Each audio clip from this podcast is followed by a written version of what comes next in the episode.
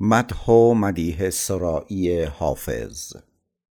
برگرفته از کتاب حافظ اثر استاد بهاءالدین خرمشاهی.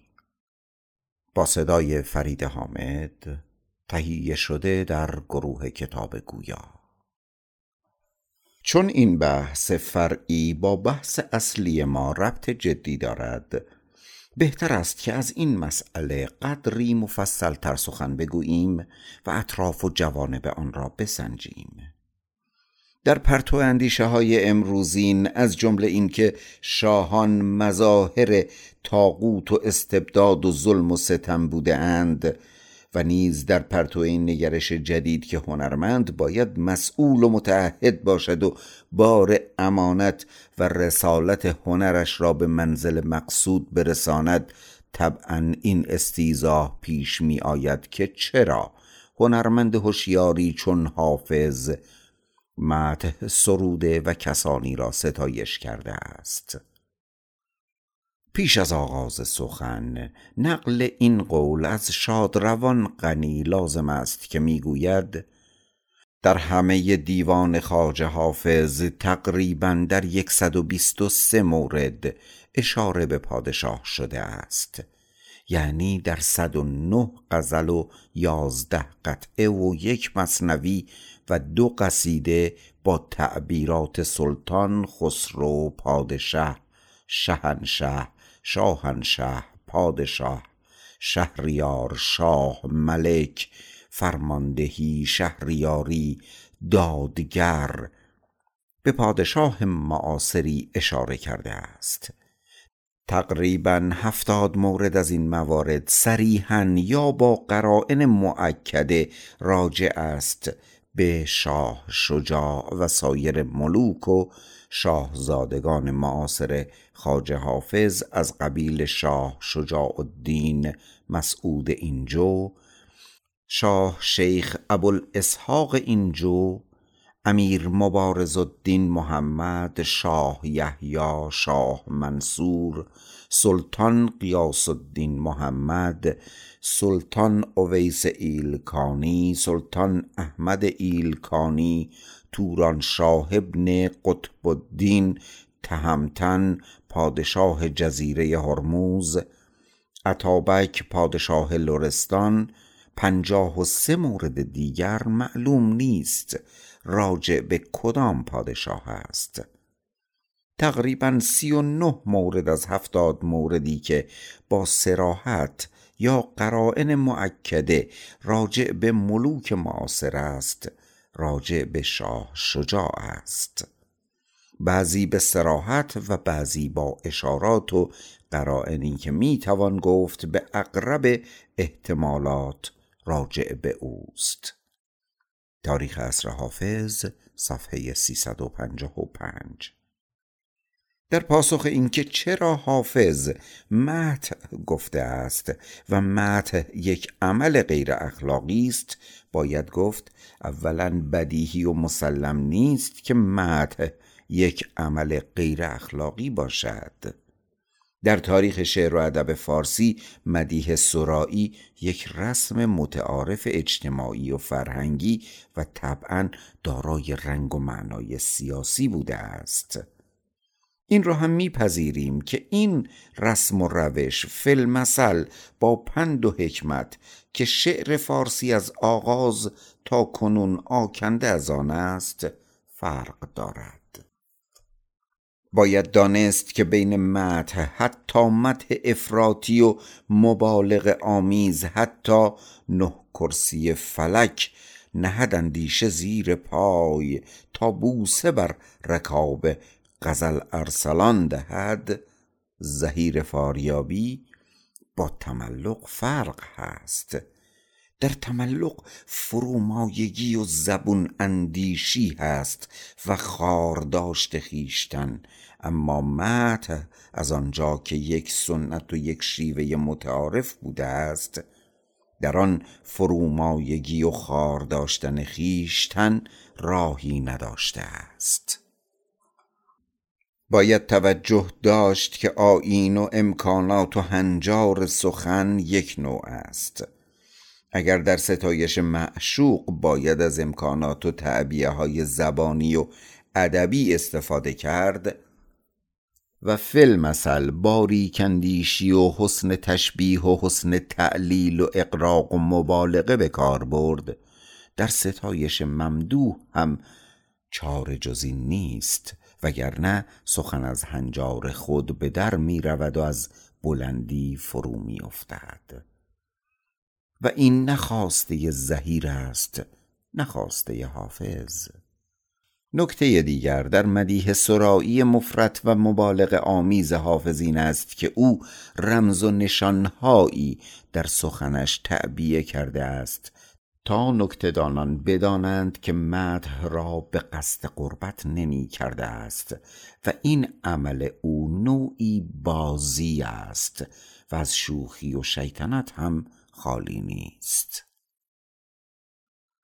وقتی که می‌گوید دریای اخزر فلک غرق نعمت حاجی قوام است یعنی دریا را غرق می‌داند.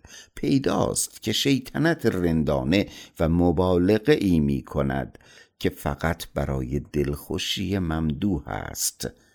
نخط شدار کردن حقیقت. در جای دیگر می‌گوید شاه عالم را بقا و عز و ناز باد و هر چیزی که باشد زین قبیل. که باز نشان می‌دهد بخیه روی کار زده است نه نعل وارونه. و از همه مهمتر در مبالغ آمیزترین و مفصلترین مدیحهی که در دیوانش یافت می شود یعنی قصیده قزلواری به مطلع جوزا سهر نهاد همایل برابرم یعنی غلام شاهم و سوگند می‌خورم. که مبالغه را از حد میگذراند می‌گوید عهد الست من همه با عشق شاه بود و از شاه راه عمر بدین عهد بگذرم. نامم ز کارخانه عشاق محو باد گر جز محبت تو بود شغل دیگرم. بر من فتاد سایه خورشید سلطنت وکنون فراغت است. ز خورشید خاورم. و چندین بیت دیگر ناگهان با هوشمندی و حقیقت گویی بی‌نظیری که فقط از رند عالم سوزی چون او برمیآید بی آنکه خود را در نظر شاه منصور که این شعر در مدح اوست متهم کند سهل است این قصیده را برای رفع اتهام سروده است. در آخرین بیت چشمکی به خواننده می‌زند و می‌گوید این حرف ها را این همه جدی مگیرید. همه اینها نوعی بازی و لفاظی است.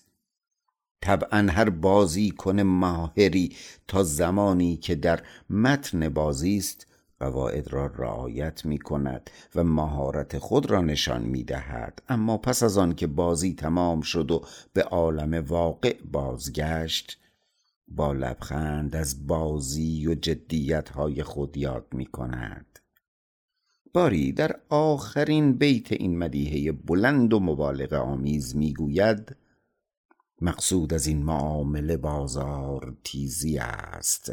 نی جلوه می فروشم و نی اشوه می خرم.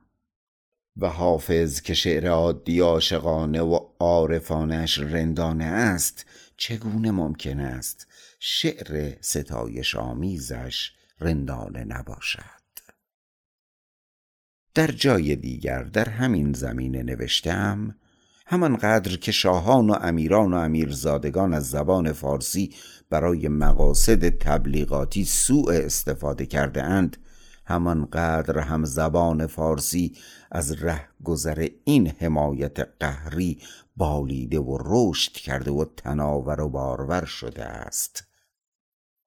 واقع بینانه باید گفت که در شرایطی که دولتهای قرون وسطایی در بند تأمین حداقل شغل و معاش و سایر حقوق مدنی شهروندان نبودند و از آنان انتظار روشنی هم نمی رفت که باشند.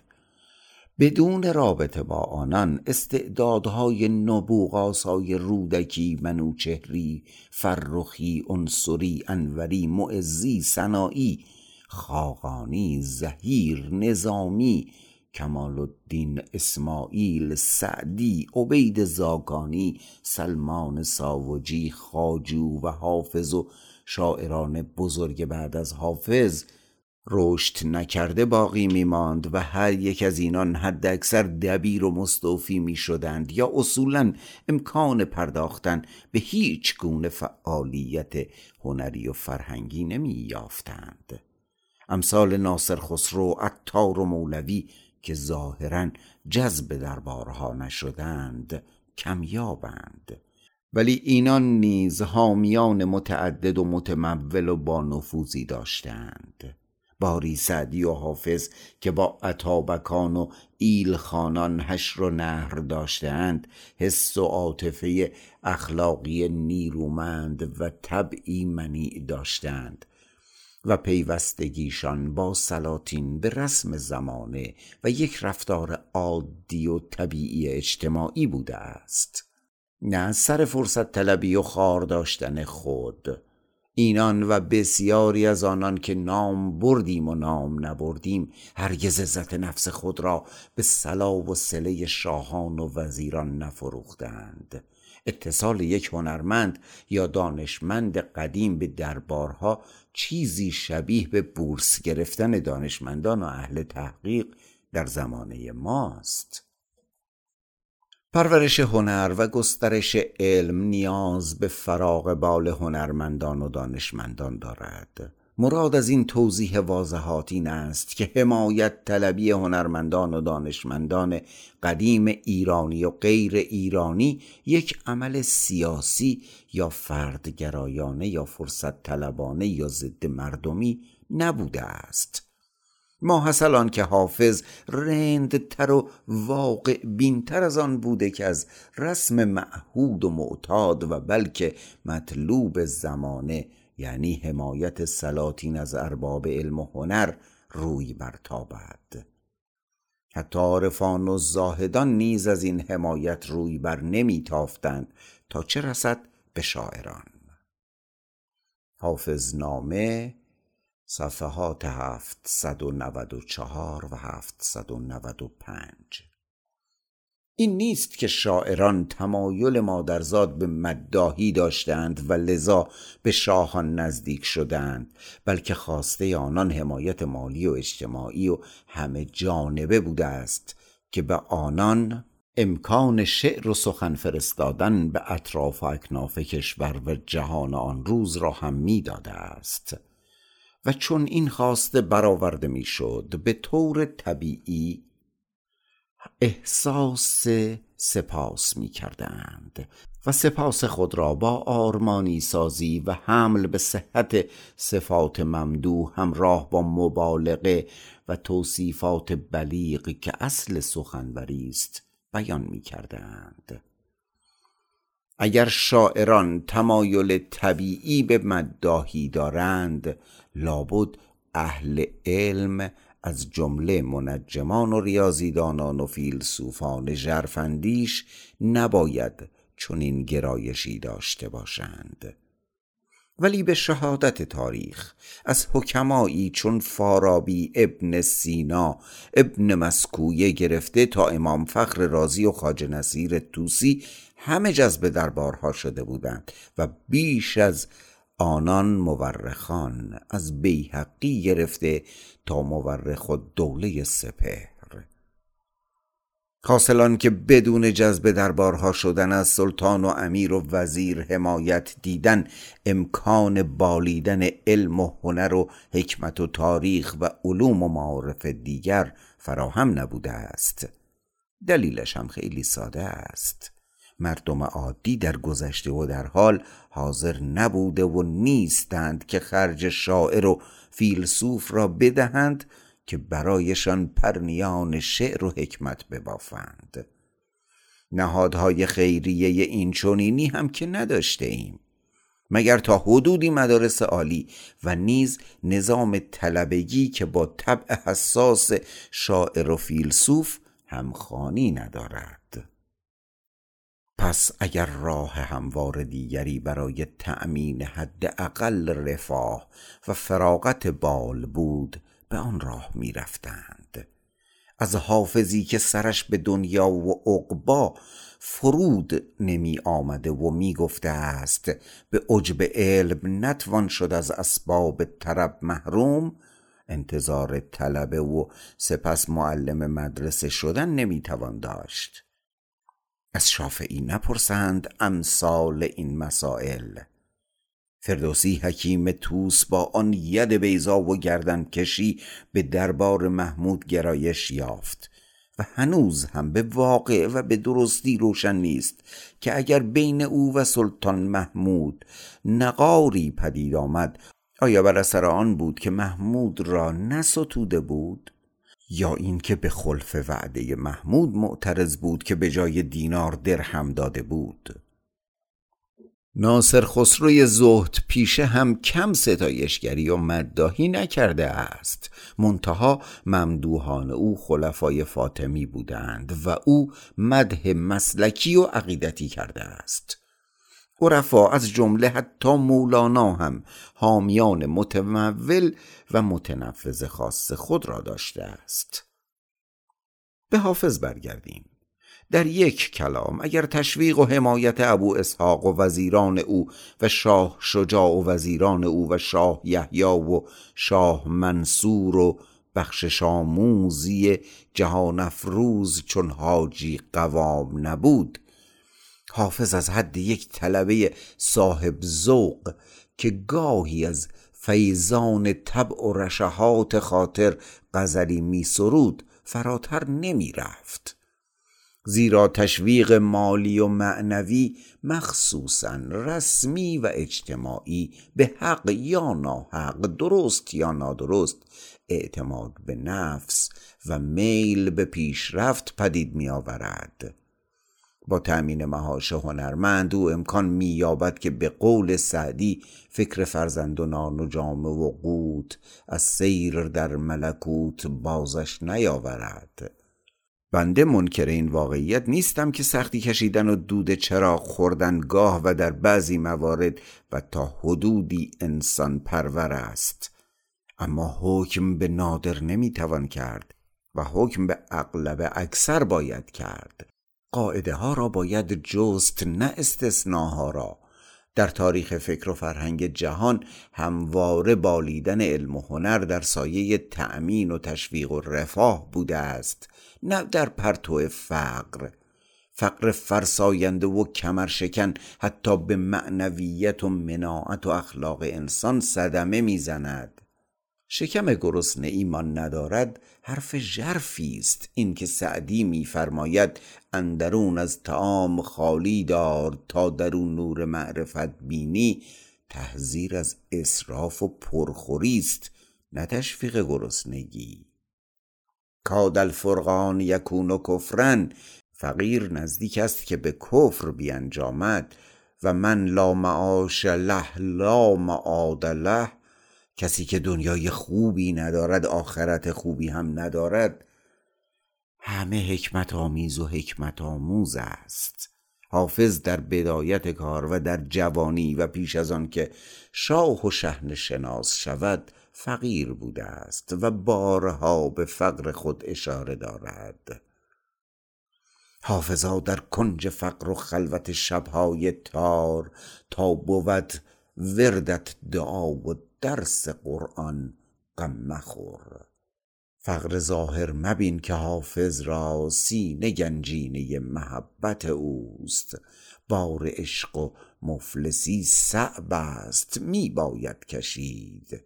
تا کی از سیم و زرت کیس تهی خواهد بود؟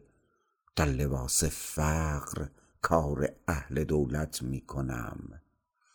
وام حافظ بگو که باز دهند و آن قطعه ای که از حول طلبکار که به کف قباله دعوی چو مار شیوایی داشته به خانه یکی از وزرا پناهنده شده بوده است و آن قطعه حسن طلب دار که استر گم شده خود را در عالم رویا در استبل شاهی می‌بیند و می‌گوید هیچ تعبیر نمیدانمش این خواب که چیست. تو بفرمای که در فهم نداری ثانی. و آن قطعه گویای دیگر که خطاب به شاهی می‌گوید که قوه شاعره من از من فراری شده است که آغاز آن چنین است. قوت شاعره من سهر از فرط ملال متنفر شده از بنده گریزان می‌رفت. تا آخرش که می‌گوید پادشاه حاز سر لطف و کرم بازش خوان.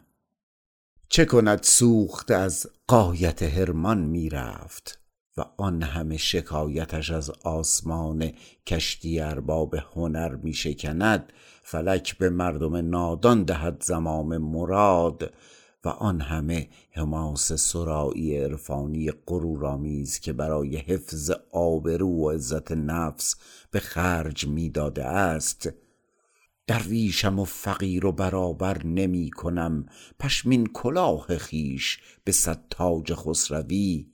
گرچه گردآلود فقرم شرم باد از همتم گر به آب چشمه خورشید دامن تر کنم. یا اگرت سلطنت فقر ببخشنده دل کمترین ملک تو از ماه بود تا ماهی. یا خدایا منعمم گردان به درویشی و خرسندی. یا غلام همت آن رند عافیت سوزم که در کدا صفتی کیمیاگری داند و معروف ترین شعرش در زمینه این است. ما آبروی فقر و قناعت نمی‌بریم. با پادشه بگوی که روزی مقدر است. باز در همین زمینه می‌گوید حافظ قبار فقر و قناعت ز رخ مشوی کین خاک بهتر از عمل کیمیاگری. و به سراحت خارق العاده ای می سراید. حافظ آب رخ خود بر در هر سفله مریز حاجتان به که بر قاضی حاجات بریم. اما خویشتنداری و مستوری او تا غایتی نیست زاهد نیست و تاب تلخی های فقر را ندارد. تو دم فقر ندانی زدن از دست مده مسند خواجگی و مجلس توران شاهی و لغمه و سفره شاهانه را میپذیرد. شاهین صفت چو لغمه چشیدم ز دست شاه کی باشد التفات به صید کبوترم؟ من جرعه نوش بزم تو بودم هزار سال کی ترک آب خورد کند طبع خوگرم؟ حافظ قلم شاه جهان مقسم رزق است. از بهر معیشت مکن اندیشه باطل. بعد دوباره احساس گناه می کند و به خود این گونه تسلی می دهد که شاهان ولی نعمت اصلی نیستند. این روزی ماست که به آنان حواله شده است. بر در شاهم گدایی نکته ای در کار کرد. گفت بر هر خان که بنشستم خدا رزاق بود. یک مکانیسم دفاعی روانی حافظ که حاکی از سلامت نفس اوست انتقاد از خود و اقرار به گناه است. کافی است به یاد آوریم که حافظ چه بسیار و چه زیبا بارها از خرقه و زهد و علم خود انتقاد کرده است. در این مورد هم مصراع بلند و خودافشاگرانه ای دارد. مرا که نیست ره و رسم لقمه پرهیزی. نسخه بدل مرا که از زر تمناست زاد و برگ معاش. چرا ملامت رند شراب خاره کنم؟ و این انتقاد از خود و اقرار به گناه چه بسا ارزشش از لقمه پرهیزی زاهدان بیشتر باشد. از همین نمونه ها می توان به رفتار و اندیشه تناقض آمیز و بی انسجام حافظ پی برد. حافظم در مجلسی دردی کشم در محفلی. بنگر این شوخی که چون با خلق صنعت می کنم اما در نهایت سلوک اهل صنعت نیست. صنعت مکن که هر که محبت به راست باخت عشقش به روی دل در معنی فراز کرد یعنی بست. حدیث عشق ز حافظ شنو نه از واعظ اگرچه صنعت بسیار در عبارت کرد. حاصل که شاید لقمه شبه خوردن مهم نیست و گاه ناگزیر است. مهم این است که با جسارت و صداقت بینظیری به آن اقرار می کند تا آماج ملامت شود و با گوشمال ملامت نفس لوامه گوش نفس اماره را بمالد. چرا که حافظ میل به گناه گناهان صغیره دارد. زیرا گناه را تازیانه سلوک می‌داند و شعار و راهنمای او این حکمت مشهور است که راه بهشت از جهنم میگذرد. نصیب ماست بهشت ای خدا شناس برو که مستحق کرامت گناه کارانند برای تفصیل در این باره مقاله میل حافظ به گناه در ذهن و زبان حافظ و سپس شرح و توضیع و رفع سوء تفاهم از آن در مقدمه چاپ سوم و به بعد حافظ نامه حافظ زاهد و مرتاز نیست سهل است زهد ستیز و ریاضت گریز است. ما مرد زهد و توبه و تامات نیستیم. با ما به جام باده صافی خطاب کن. چه نسبت است به رندی صلاح و تقوا را؟ او زندگی خواه و حتی خواهان عیش و عشرت است و نمی‌تواند فقط به ارزش معنوی هنر خود دلخوش کند. و طبیعی است که بخواهد از پرتو هنرش رفاه داشته باشد. حافظ از فقر مکن ناله که گر شعرین است هیچ خوشدل نپسندد که تو محزون باشی. همین است که دل تنگی و بیتابی می کند. چرا به یک نی قندش نمی خرد؟ آن کس را که کرد صد شکر افشانی از آن نی قلمی. همین است که به یکی از ممدوحان فهیمش یعنی قوام الدین محمد صاحب ایار که نباید با حاجی قوام تمقاچی اشتباهش کرد و وزیر شاه شجاع بوده است می‌گوید شنیدم که ز من یاد می‌کنی گه گه ولی به مجلس خاص خودم نمی‌خوانی. یعنی ولی به مجلس خاص خود مرا نمی‌خوانی. طلب نمی کنی از این سخن جفا این است وگرنه با تو چه بحث است در سخندانی. بعد بیتی را به میان می آورد که به روشنترین و بی پرده ترین وجهی نشان می دهد که به اهمیت و اعتبار شعر خیش و حتی به تعبیر امروزه از ارزش تبلیغاتی آن کمال آگاهی و وقوف را دارد. چرا که آگاهانه و حساب شده و زندگی خواهانه با شاه و وزیر کنار می آید هزار سال بقا بخشدت مدایه من چون این نفیس متاعی به چون تو ارزانی. و در جای دیگر به دیگری می‌گوید مکارم تو به آفاق می‌برد شاعر از او وظیفه و زاد سفر دریغ مدار. چو ذکر خیر طلب می‌کنی سخن این است که در بهای سخن سیم و زر دریغ مدار. آری درباره گوهر ارزشمند شعر خود به همین سراحت و جدیت میاندیشد و در جایی که از بی التفاتی مردم و بزرگان و شاه و وزیر دل آزرده شده است می‌گوید معرفت نیست در این قوم خدایا مددی تا برم گوهر خود را به خریدار دگر. به راستی از هنرمند رفاه دوست و راحت طلب و زندگی خواه و لذت گرایی چون حافظ انتظار نمی‌توان داشت که به جای آنکه به پیش برد علم و هنر خیش بپردازد یک عمر با فقری فرهنگ سوز و خانمان برانداز دست و پنجه نرم کند و سرانجام هم به این مقام شامخی که در عالم اندیشه و هنر و در اندیشه و هنر عالم دارد نرسیده باشد.